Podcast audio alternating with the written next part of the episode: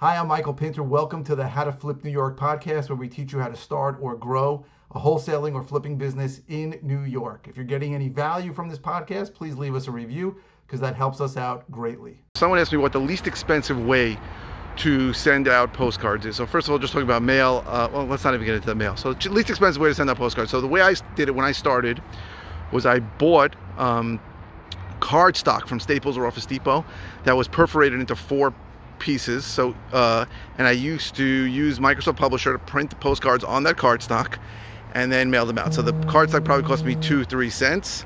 Sorry, getting a call. And then uh, postage right now is 35 cents. It's about 40 cents with the ink uh, that you're going to do, 40 cents a postcard.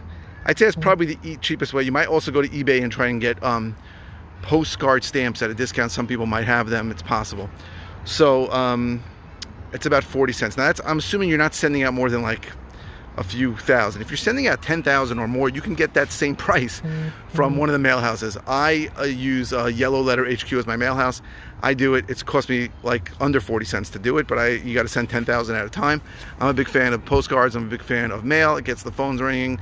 Um, and it's something you have to be consistent with. Don't make the same mistake I did with postcards, which was send out some postcards, say the response wasn't good and it wasn't good. You have to budget whatever list you're mailing to at least six or seven times to mail the same list. It, it's it's if you're not going to mail it six or seven times, don't mail it once. Don't mail it twice. Don't mail it three times. It's literally flushing the money down the toilet.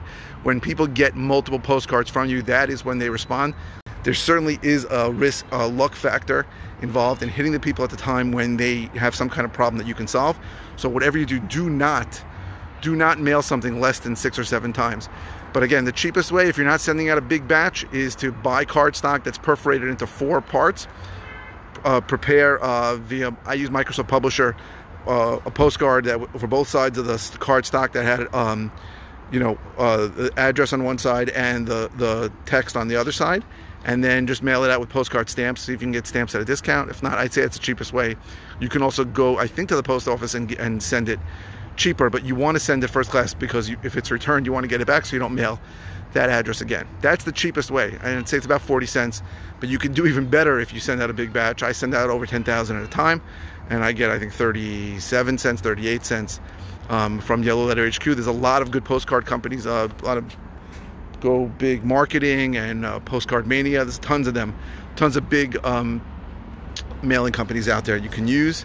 And they may not be that much more expensive so you don't have the time to print this stuff out or you don't know how to print the stuff out or you don't want to buy the card stock. You can use those and maybe they'll charge you 45 cents. It might be worth it if you don't want to spend the time uh, to use a mail house. Even if you're sending out only a few hundred it might be cheaper. Um, so uh, there's another what's that other printing company click to go. I used once there's other companies to use. They're a little more expensive if you're sending out a small batch but it, if you need time then use them. They're much easier. You just send them a list and uh, probably have a standard postcard that they use for real estate investors. You can use that. That's the quickest and easiest way. But that wasn't the question. The question was what is the cheapest way? Hey, thanks for listening. We really appreciate it. Uh, go to howtoflipnewyork.com for more information about the various ways that I can help you. And again, if you can leave a review, uh, that would really help us out.